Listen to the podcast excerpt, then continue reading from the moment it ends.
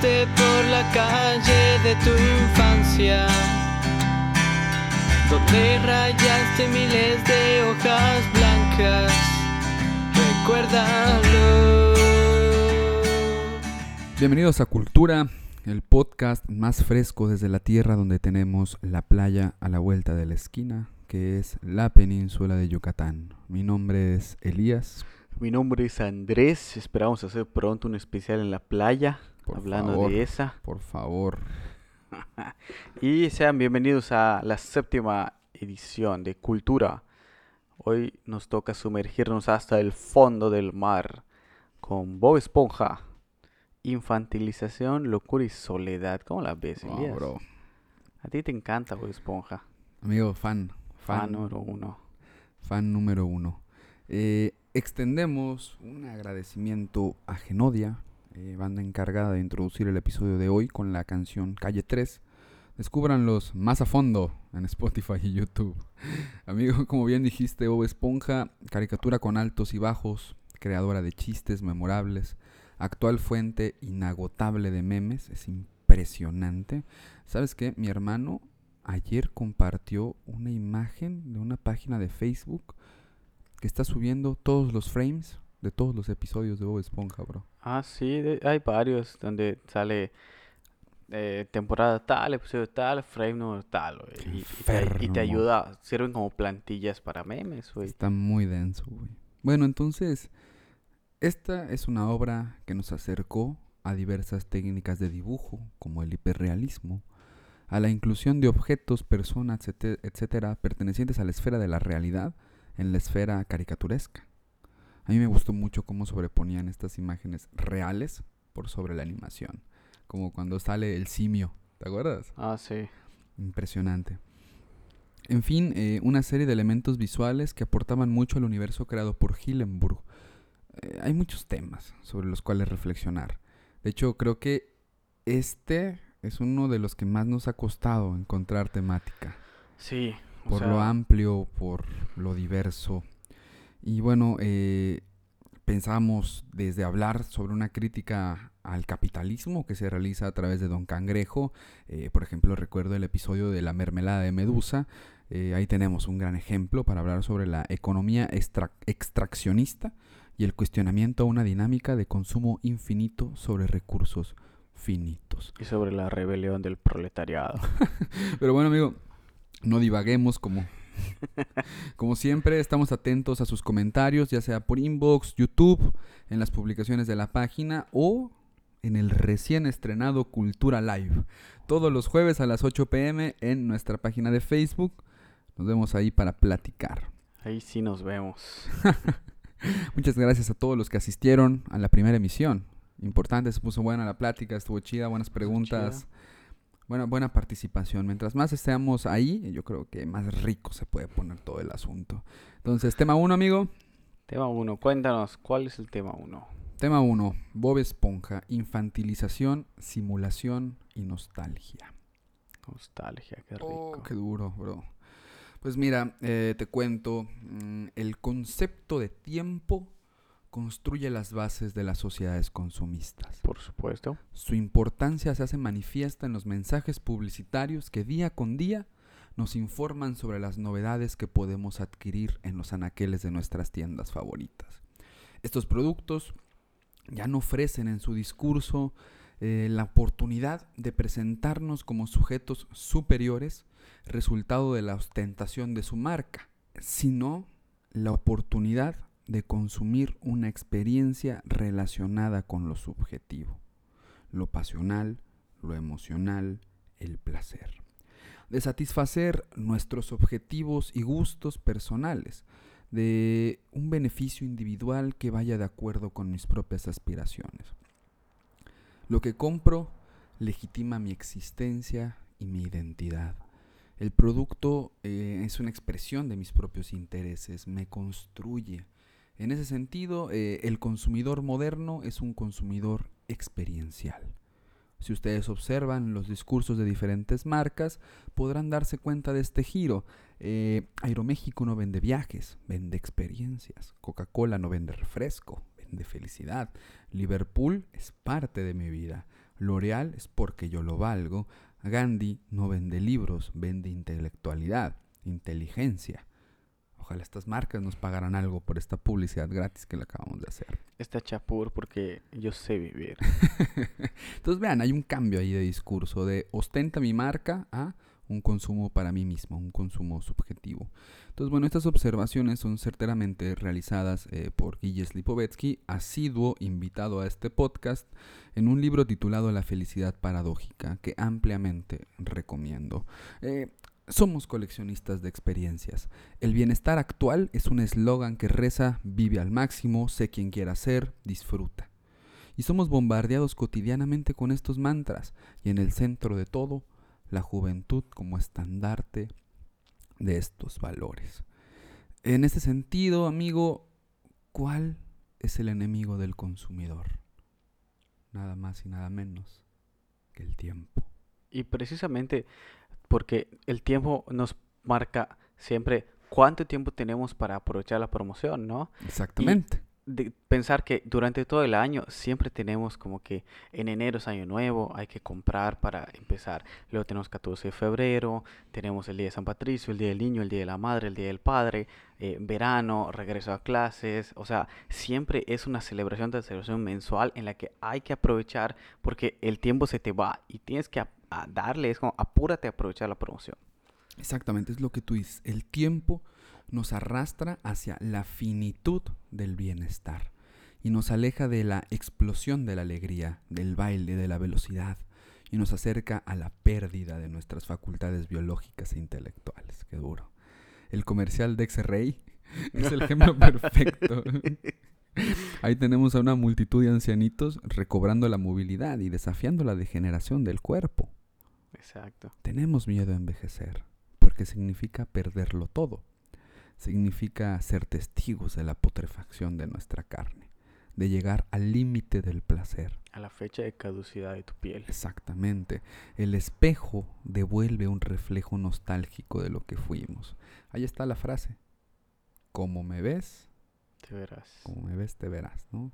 Como te ves, me vi, ¿no? Es al revés, pero bueno, mismo. Eh, llegamos a la finitud del infinito prometido por la publicidad.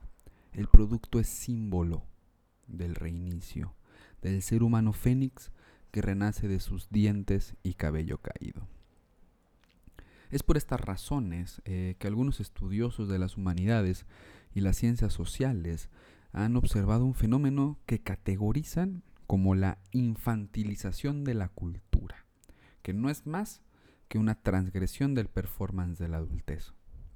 Eh, y aunque el concepto eh, referencia a la infancia en su nombre, eh, supone más bien una vuelta a la adolescencia. dice el antropólogo Marcel Danesi en su libro Forever Young. I want to be forever young. Do you really want to live forever? solo se llama Forever Young. la adolescencia se extiende hoy hasta edades muy avanzadas, generando una sociedad inmadura unos sujetos que exigen cada vez más de la vida, pero entienden cada vez menos del mundo que los rodea. La opinión pública tiende a considerar la inmadurez deseable, incluso normal para un adulto. Es decir, eh, para Denesi estamos frente a una crisis de ordenamiento de mundo. Las sociedades posmodernas han resquebrajado las instituciones y las identidades rígidas para dar paso a identidades a la carta y móviles que permiten este entrecruzamiento entre los modos de existir humanos. Danesi continúa. Va desapareciendo la cultura del pensamiento, de la reflexión, del entendimiento y es sustituida por el impulso, la búsqueda de la satisfacción instantánea. Tenemos entonces un binomio interesante, fíjate. Lo adulto, que se inscribía en el terreno de lo reflexivo, ha sido absorbida por el terreno de la juventud donde habita lo impulsivo. Es decir, lo adulto hace referencia a todo lo racional y lo juvenil hace referencia pues a todo lo impulsivo. Entonces hay un entrecruce entre ellos. Eh, con relación a esto, eh, Juan M. Blanco va a decir, en la sociedad las características de los jóvenes empiezan a dominar sobre la de los adultos. Sin embargo, quisiera hacer una, aquí una acotación. Esta construcción de la juventud que incorporan estos autores en sus reflexiones guarda correspondencia con la construcción simbólica que las sociedades de consumo han socializado a través de los medios de comunicación, eh, como expusimos anteriormente. O quédense con estas ideas que veníamos trazando desde, desde el inicio del, del tema.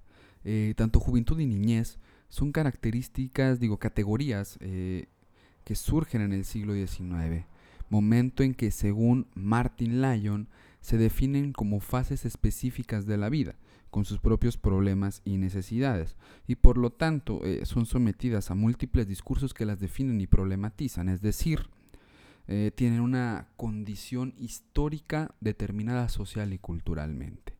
Eh, la infantilización de la cultura, considero, tiene que ver más entonces con la internalización y socialización de todo un entramado simbólico que traza formas de ser y estar en el mundo, en este caso consumistas, en la cual se han diluido las fronteras que mantenían separados estos conceptos de adultez y juventud, eh, más que con un ordenamiento natural de las dinámicas humanas. Eh, Juan Soto identifica las siguientes prácticas. Adultos portando carcasas de celulares con imágenes de superhéroes, eh, adultos vestidos con playeras estampadas de personajes de dibujos animados, como aquí sus anfitriones del podcast, oficinas repletas de profesionistas y decoras de tal modo que evocan una guardería, usuarios de redes sociales como Facebook, que para celebrar el Día del Niño suelen subir año con año alguna foto de cuando eran niños, como yo comprenderé, eh, fiestas de Halloween repletas de adultos disfrazados de algún personaje de ultratumba que participan en concursos de disfraces, pero eso sí, bebiendo como los grandes. Entonces hay una tensión eh, que se mira con preocupación y cierto recelo desde la academia. ¿Qué piensan ustedes amigos? Eh, ¿Podemos generar un juicio sobre la infantilización? Eh, yo creo que no. Ustedes opinan en la caja de comentarios. Más bien, estamos asistiendo una nueva forma de adultez que no corresponde a la concebida por generaciones anteriores y que se construye derivada de un contexto y discursos específicos en el cual la vejez está significada como algo aterrorizante. Vale la pena analizarla, eh, más no ponerla en la balanza de la historia como hacen algunos de los autores aquí mencionados. Hay que analizarla, pero pues, no sé, poner en la balanza que una generación es mejor que otra. Ah, es ah, es muy amplio, muy difícil, o sea, cada generación es distinta, tiene sus pros, tiene sus contras, o sea, comparar, la verdad, no vamos a acabar. Exactamente, entonces ah, vamos a analizarla antes de juzgarla. Eh, ahora bien, eh, en la serie, en Bob Esponja, se nos presenta esta tensión a través de diferentes capítulos y personajes. Esta dinámica atraviesa todo fondo de bikini y nadie se salva de la irracionalidad del juego de la inmadurez. Por ejemplo, eh, Bob Esponja presenta rasgos infantiles adolescentes relacionados con lo impulsivo, lo emocional y la satisfacción inmediata de los placeres mientras transita por un mundo adulto racional. La acción de este personaje es una simulación de la vida adulta. Trabaja, pero nunca vemos que reciba un sueldo. Ahí en nuestro auditorio, por favor, si ustedes han visto que ah, si han visto alguna vez que Bob Esponja recibe un sueldo, dinos, porque si no, pues, o sea, realmente... No tenemos el recuerdo. Ahorita se me viene la idea de que le pagaban con, con algo que no era dinero. Pero no estoy seguro. o sea... No recibe un sueldo o no recibe un, sueldo en forma de moneda. ayúdennos con eso. Eh, no tiene una relación afectiva de corte amoroso sexual. Sin embargo, establece relaciones y vínculos con sujetos de su misma generación y de generaciones cercanas superiores. Eh, realiza actividades de ocio, pero no de corte adulto, sino más bien hace burbujas. Consume pornografía. Recuerden el episodio donde Gary lo cacha. Solo estaba viendo el fútbol. y también lo podemos ver cuando ve eh, la, el show de Sireno Man, Chico Percebe. Exactamente. Se, se, junta con Patricio, se visten, se disfrazan, hasta usan sus anillos, comen su cereal y ven un programa destinado para niños. Exactamente. Don Cangrejo, eh, aunque podría representar este contexto en el cual la separación entre adultez y juventud está bien definida, inevitablemente es arrastrado por la angustia de la vejez y la obsolescencia. Y cruza esta frontera, por ejemplo, cuando Bob y Patricio se lo llevan a una noche de diversión y terminan robando los calzones de la mamá cangrejo. Está bien perverso eso, güey. Resultando en un castigo para él, es mandado a su habitación y por lo tanto se infantiliza. Sí. Lo mismo en el episodio cuando comienzan a insultar. Al final Don Cangrejo también es castigado. Eh, constantemente está en la búsqueda de las emociones intensas, de la experiencia juvenil exacerbada, como cuando se enamora de la señora Puff, es bien intenso, bien intenso, le empiezan a comprar así un chorro de cosas, o sea... eh, Que es una manera igual de expresión del amor adolescente, ¿no? Exactamente. Eh, hay otro episodio eh, que es cuando muda de caparazón y manda a Bob Esponja dentro de este a una reunión de generación. Y este episodio es una oda a, a una nostalgia por la juventud perdida. Eh, Calamardo. él es continuamente arrastrado al juego de Bob Esponja. Las burbujas, imaginar, jugar con un soplador de hojas. La imagen de él eh, saliendo así con cara de loco, volando en la sopladora para escapar de Villa Tentáculos, es muy densa, es muy intensa. Es, ah. Eh, Sirenoman es un ejemplo también de este fenómeno, en la búsqueda de la gloria pasada, de la gloria perdida. Patricio, sin embargo, sortea esta frontera. Él es infantiloide y está completamente en el terreno de la irracionalidad. Cuando juega a la casita con Bob Esponja, su trabajo es sentarse a ver televisión y comer rosquillas. Él no viste formal, como la mayoría de los personajes.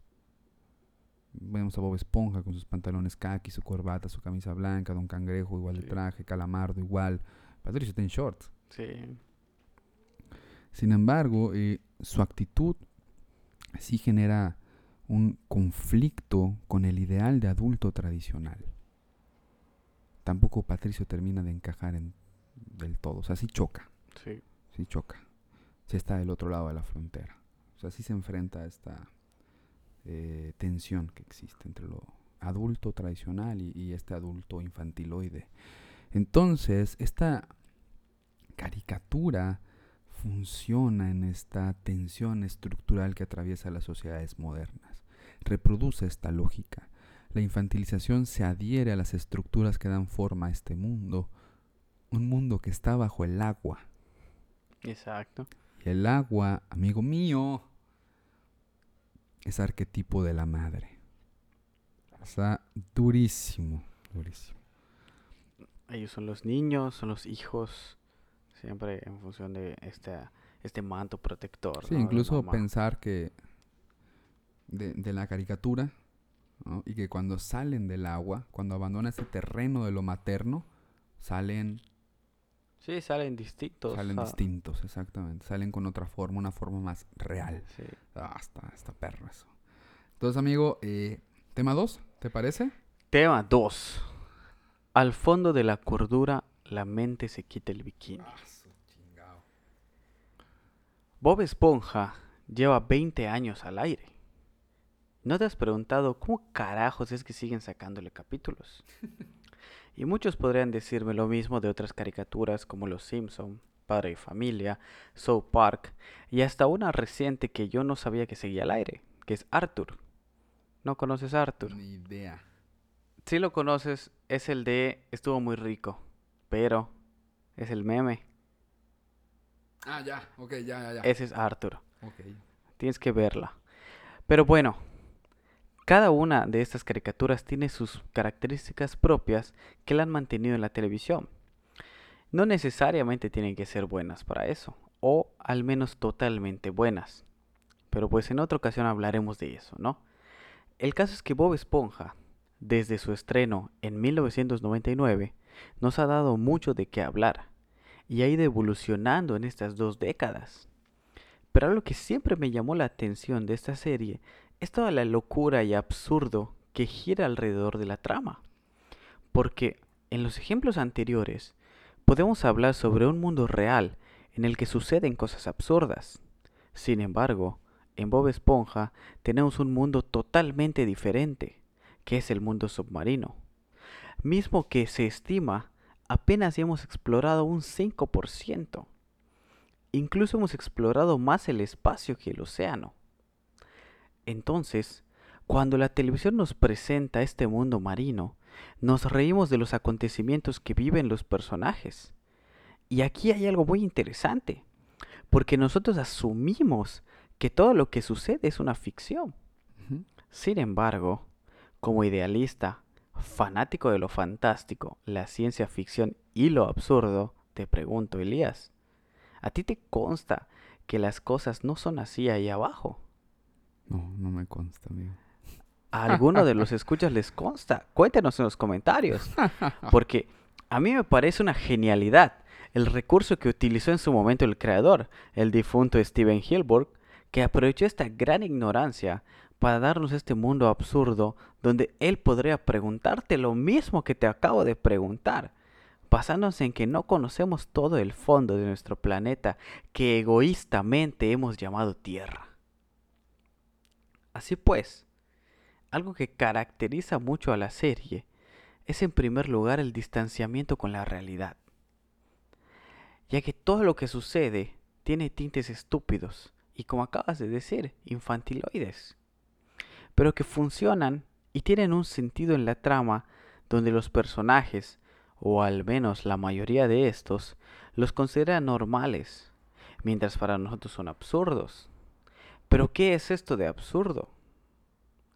Para Camus, el absurdo es esencialmente un divorcio. Algo de lo que te podría hablar muchísimo. Ah. Porque es el divorcio entre el espíritu que desea y el mundo que decepciona. Esta mi nostalgia de unidad, el universo disperso y la contradicción que los encadena.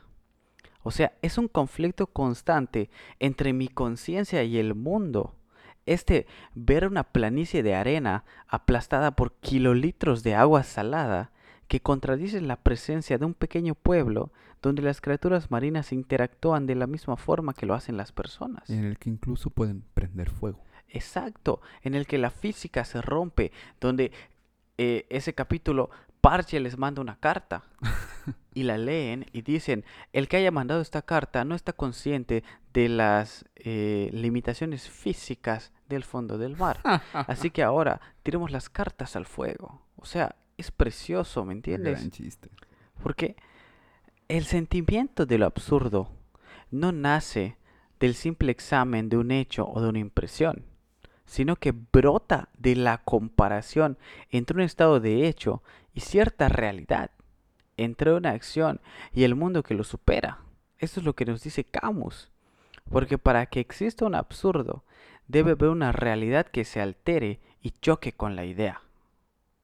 Y es algo que surge cuando el hombre toma conciencia de que parece no ser parte del mundo, como sucede en Bob Esponja. La comedia en Bob Esponja se da a partir de que las acciones de la vida cotidiana se cargan de situaciones ridículas que resultan en una comedia para el espectador.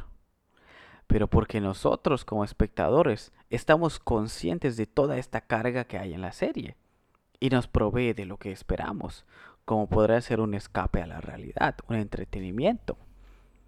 Pero en la serie no todos lo perciben así.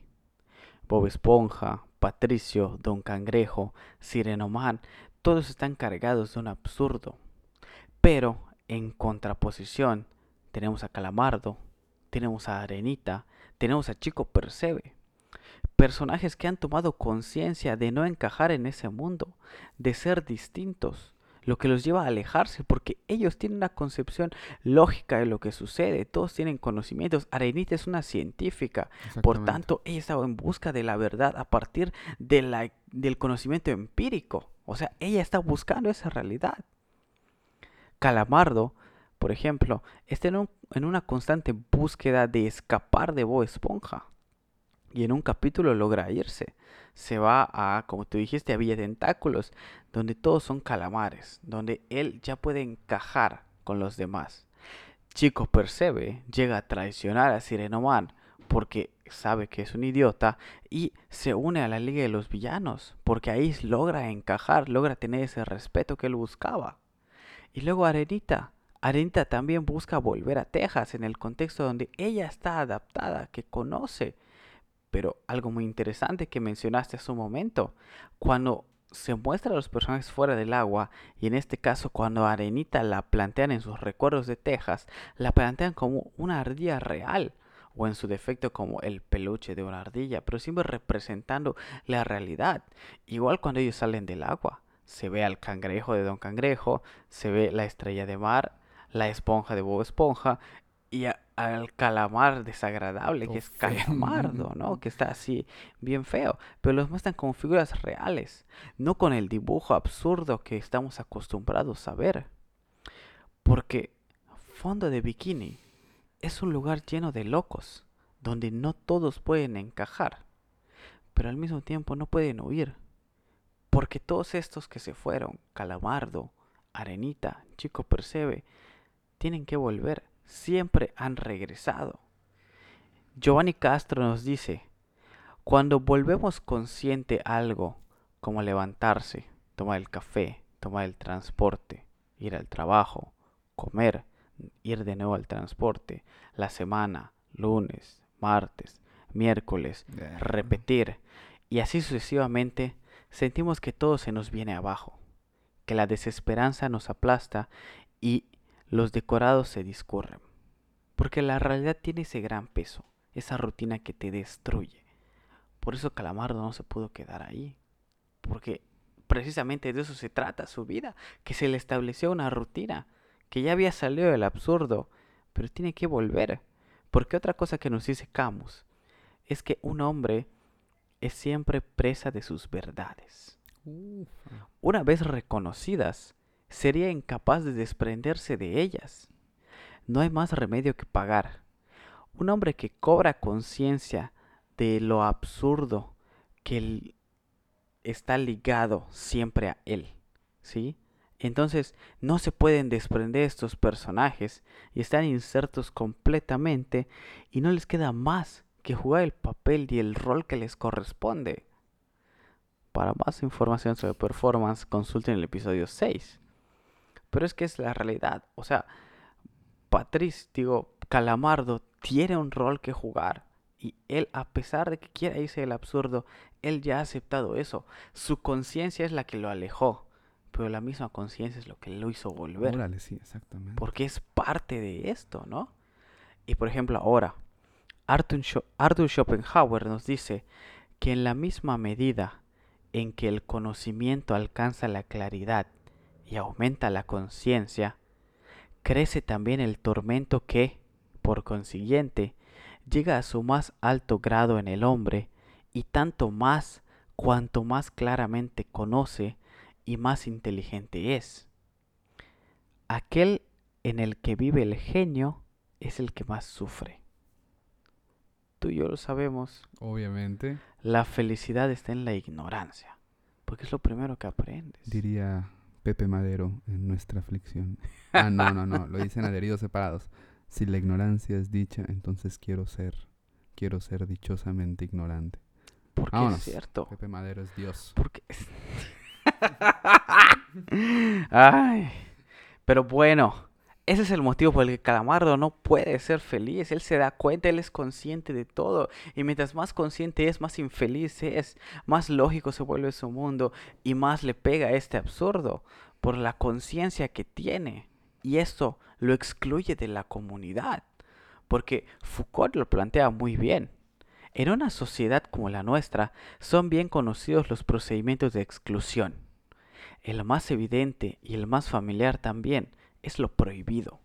Uno sabe que no tiene derecho a decirlo todo, que no se puede hablar de todo en cualquier circunstancia, que cualquiera, en fin, no puede hablar de cualquier cosa. Incluso nosotros ahorita en esta plataforma no podemos hablar de cualquier cosa, porque la verdad es dolorosa y sobrevalorada. Y tener un discurso de verdad te lleva a que te excluyan. Exactamente. Porque tu discurso ahora corresponde al de un loco.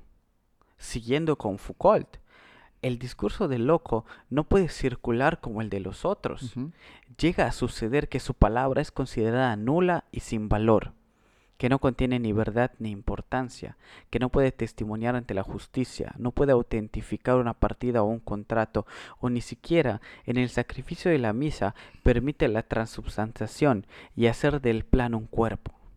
En cambio, suele ocurrir también que se le confiere opuestamente a cualquier otra persona extraños poderes como el de enunciar una verdad oculta, el de predecir el porvenir, el de ver en su plena ingenuidad lo que la sabiduría de los otros no puede predecir.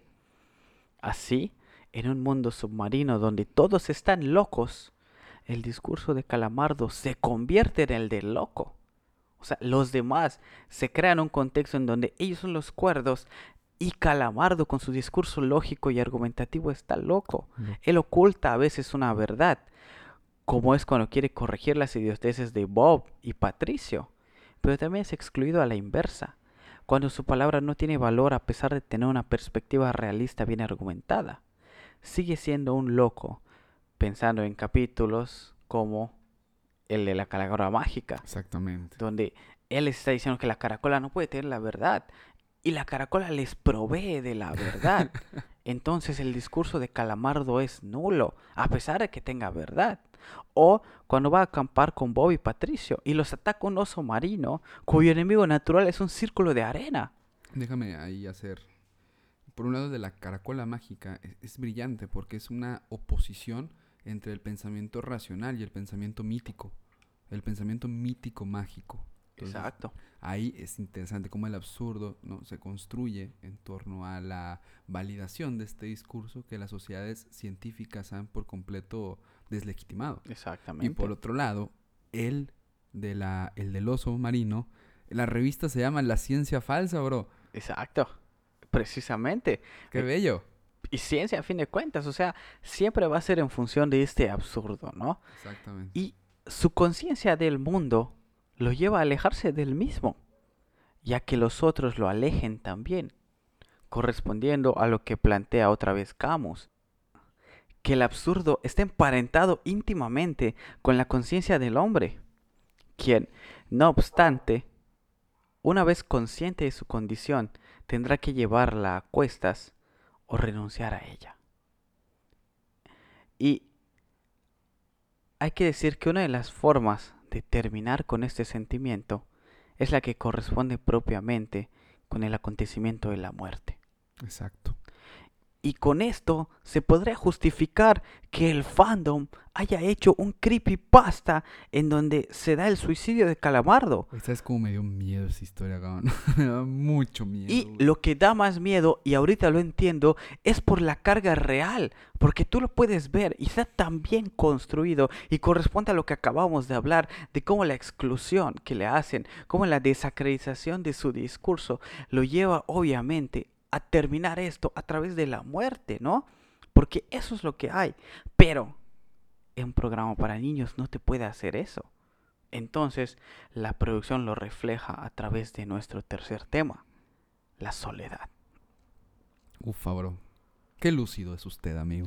Qué lúcido, qué elocuente. Eh, vámonos al tema 3. Eh, rapidito. La soledad en fondo de bikini. La convergencia de la infantilización y el absurdo. Por supuesto. Me gustaría a mí eh, abarcar esta soledad desde el infantilismo, desde la infantilización. Eh, los infantiloides de, de fondo de bikini están solos. Eh, son adolescentes pasionales que se enfrentan constantemente entre ellos y son incapaces de establecer vínculos por la hegemonía del presente que se cierne sobre ellos. Eh, eh, es interesante porque eh, la amistad se construye en lo público, no en lo privado. Duermen solos. Sí, siempre. El Todos. espacio de la noche se vive en soledad. Y cuando no, surgen conflictos que desestabilizan el equilibrio. Así, eh, Calamardo comienza a abusar de la hospitalidad de Bob Esponja. De hecho, lo viste hasta de sirvienta. Sí. Es durísimo. Eh, o cuando Bob se queda sin casa y sufre de violencia por parte de Patricio, que no deja de golpearlo en sueños. Eh, ahí hay otra cuestión. El episodio de los sueños, que por cierto es donde No, hacen una gran referencia a Moby Dick. Sí. Grande, grande, grande. Bueno, eh, en el episodio de los sueños es Bob Esponja eh, constantemente expulsado por arruinar la experiencia del deseo y el anhelo. Eh, abro una pregunta para nuestro auditorio. Eh, el otro en Bob Esponja entonces es un obstáculo para el cumplimiento de las aspiraciones personales. Es decir, por eso se mantiene en esta Esa soledad. en cada esta uno, ¿no? soledad, exactamente, eh, pero partida entre lo público y lo privado. Eh, Lo que está en lo público nos falta, les- no, no pasa a la esfera de lo privado. Y cuando logra pasar es expulsado violentamente. Así es expulsado violentamente Bob Esponja de los sueños. Así es expulsado eh, violentamente eh, Calamardo de la casa de Bob Esponja, etcétera. Eh, ahí, respondan en la caja de comentarios o en el live. Nos vemos por ahí. Entonces, hay una compañía aparente.